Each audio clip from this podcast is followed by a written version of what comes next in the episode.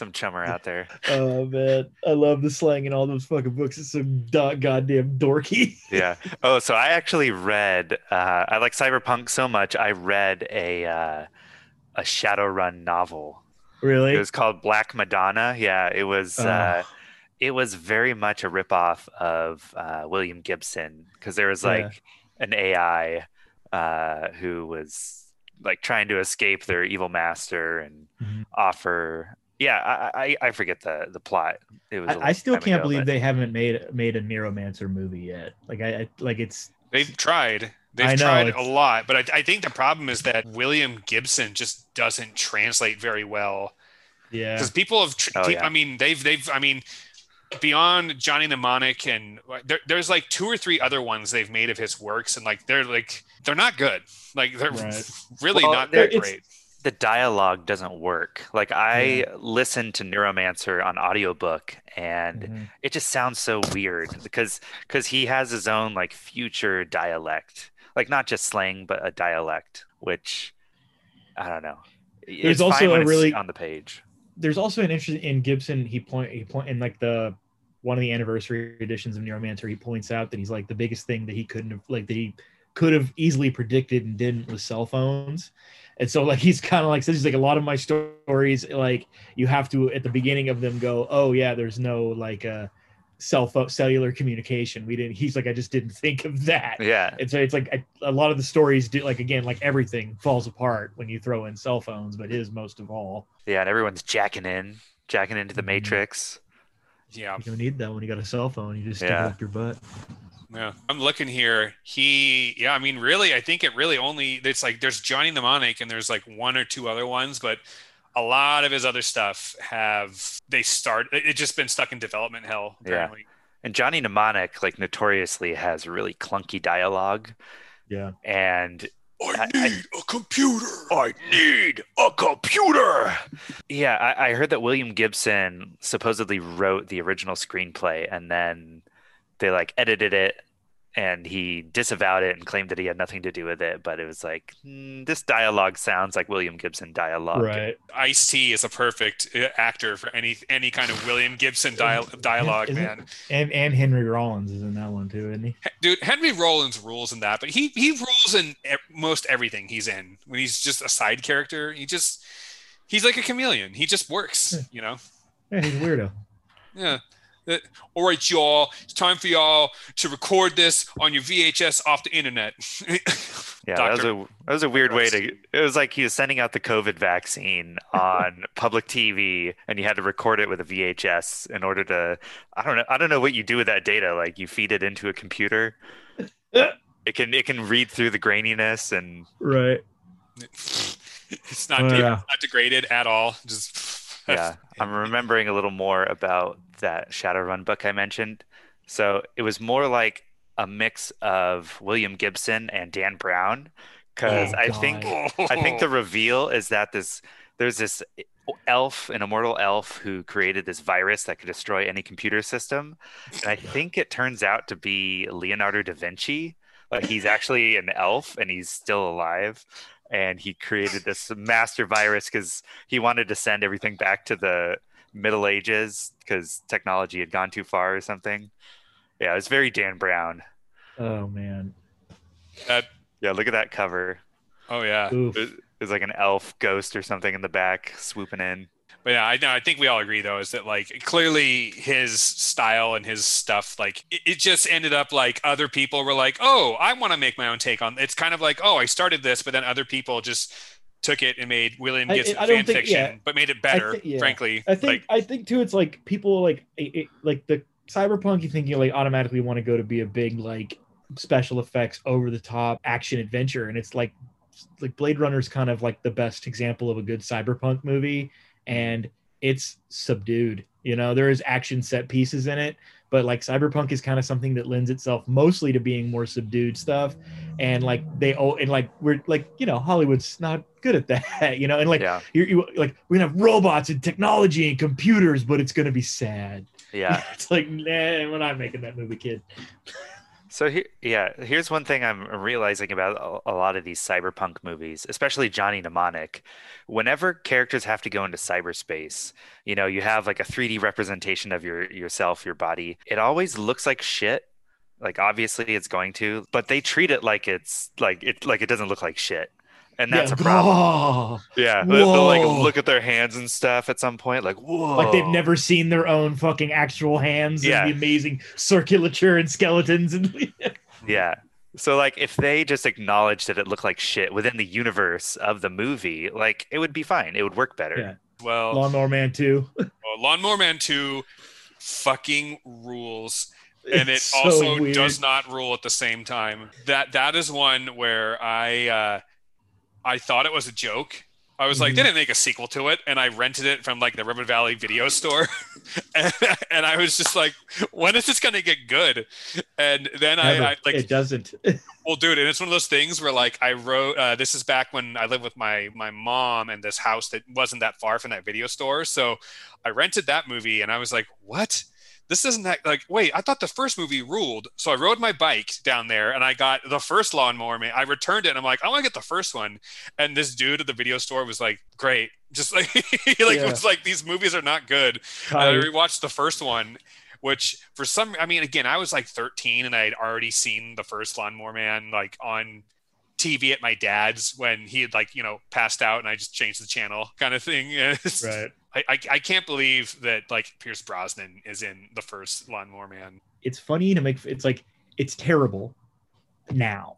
Mhm. But when you're the first one, you get like I remember like I think I went to the theater and saw that with my dad, maybe, or I don't know, and maybe not because I can't remember. I think it came in '91, so I was like I might have been in Oregon at that time. But I just remember like people actually like around me being into that movie. Like not just my dad liking it, but then like, dude, that movie was a trip, man. I love movies like that. We were like, it's like the tech, like the technology and the stereo comes to life and kills you, you know? Like, so it's like it's a piece of shit now. so did he but love I- Maximum Overdrive? my dad? Yeah. No, no, he didn't like that one. He liked uh he liked Lawnmower Man. Um, he like, what else did he like? He liked Lawnmower Man a lot. Definitely into the Matrix. Anything where your mind was like escaping somewhere, he was like 100% into that. I remember Lawnmower Man when it when people were like, "Wait a minute, I think this movie's a piece of shit." And then everyone was like, "Are you sure?" And then it went through like a five year like briefing pit phase, and then everyone was like, "No, this movie fucking sucks." And then we all went back and checked it out, and it does. Yeah. I mean, I, I still I still laughed at uh, you know, we talked about Red Dead earlier, how like Rockstar did the special effects for Lawnmower Man, Yeah, that's right. which is I mean, again, it's like what like ninety five or early nineties when they made that. think, It's, yeah, it's I like think it's earlier. Yeah, it's 92, 93. Super Ah. Nintendo video, the game is uh weird. Also, it's like they they got like you could tell that they were like someone described the plot of the movie to them over the phone, and they only had like cocktail napkins to write it down. So they just make a game that has nothing to do with the movie. Yeah.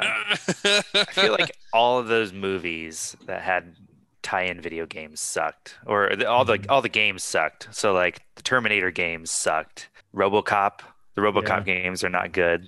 Like you would love to play a good RoboCop game, but Yeah, yeah. The RoboCop versus Terminator is okay as a as just as a platform like side scroller kind of Mm. deal, but none of them are as no game. None of them are as cool as the concept of being either a, a Terminator or RoboCop. but that one didn't come out. Did that one come out like around the time that a movie came out, or was it No, completely separate? no, but it, no, it was like after, like Yeah. well after Terminator Two, and probably after RoboCop Three, but it was still on Super Nintendo and Sega, so that era. Yeah, yeah, because I think with those they they have a little more breathing room. They're not like trying to hit a schedule and like release a game around the time the movie comes out. yeah. So they can actually make a good game. But the ones that come out tied in with the movies almost always suck. there was a Bram Stoker's Dracula video game that is that is terrible. Like it looks like a pile of beige shit on top of another pile of beige shit. Um, Stargate was okay, but it's just like a side-scrolling shooter game. It's not really anything special. oh, you know which one was really bad? Was the Demolition Man game. Oh yeah, it was like a. It would jump from being like side-scroller to overhead to like a. I think there was even like maybe a first-person mode in it. Yeah, it got Yeah. like Doom, Doom like, but I think was wasn't it like real? Yeah, it, it kind of got like uh like Area 51 like, where it's like Mhm. Like it was clearly something they like they like did a video capture, but then they converted it to Oh yeah, that was that was the one that was for like a CDI or whatever, with like the uh, Sega Saturn and all that shit. The uh, Jurassic Park game for Super Nintendo was terrible. All of the fucking Jurassic- Oh hard. yeah, it's hard. That was fucking hard. Yeah, Batman uh, the second one. Yeah, oh fuck that, dude. Batman Forever is a broken game. I remember get being one of the kids that got that piece of shit for Christmas when it came out, and you can't get past the first level unless you just figure out this button configuration you have to push in this certain order that there's nowhere in the book or in the game ever. It's fucking uh had to fight with Walmart for like two weeks to get my money back for another game because it was broken. Well, because they like I was a kid, so they kept trying to say, no, it's just too hard. He's like he's he can't beat it, so now he wants something else. And it was like, no, I'm quite good at video games. This is not possible. And then enough people complained, and so then they like started doing refunds for it. Man, I remember, uh, but dude, I remember going to Walmart all the time when I was stuck on a video game and just like going through the strategy guides at Walmart that like that nobody was buying. A few people were buying them, but a lot of people were just like, They were I- just all I- beat up to hell. "Oh yeah, yeah." And I can't tell you how many times I would go to check out the strategy guides and I would see somebody else who I had a class with, and I'd be like, "Oh, you're playing this game too?" It's like, "Where are you stuck?" And it's like, "I'm stuck here," and it's like, "Oh." Dude, you gotta do this. Oh no way! But like we all had the same idea. Where we're like, we're going to, we're going to Walmart to s- Steal Not- the book. not pay for the strategy guide. We're doing those uh those buzz balls. Oh, gross. Fucking gross. Well, um, have fun. Uh, I fucking hate those things. Um, I've never had one before. I've never had uh, one. we got I got them one year as a for a white elephant gift. It was uh, fuck sucked. So it was like it, it was one of those things that it was like it sucked because it was also a reminder of like that kind of drinking for in my life was over with where it was like you could just whatever dude it's alcohol fucking Yeah. drink it you're partying. And it's like no you now are at the age where if you drink the wrong thing it's your night's over at fucking 10 15 yeah. and uh, so it was uh, we had a we had the, the missouri lounge christmas party. And we could do a bit we did like a big potluck and then we do like a white elephant party or a, you know a white elephant exchange. And um somebody came and like was like did the like you know which we, we it's like usually we bring extra gifts so people don't have to like you know be feel left out. But uh, someone came and did like the last minute liquor store run where they just grabbed a bunch of stuff off the shelf and out of the cold box. And it was like every flavor of buzz balls. And i was standing there and i had it was the year that that like uh the, the fucking Chewbacca mask and gun had come out where you wear the mask and then like you open your mouth and it talks like Chewbacca. I had gotten that and the one it was like I was like I was like triumphantly holding it over my head. And then there was like wait there's one more name in the hat and we pulled it out and the girl goes I want to trade this is like she fucking I remember her I, she goes I'm trading with Sean and I'm like fuck Oh, and like took the Chewbacca with me and handed me this fucking crusty liquor store bag full, like full of buzz balls, and I was just like, "Fuck my life." And then like, and I was like, "Well," and then like Liz and I were like, "Fuck, we got to try and drink them." So we put them in the fridge to get them cold, and we both cracked open. I think whichever one we thought would taste the best, and it was like putting nail polish remover into our mouths. Like it, before we could even get it to our mouths, though, our noses were like, ah, and our eyes started watering, and like we aged five years. so Jesus. yeah, buzz balls, they're rough.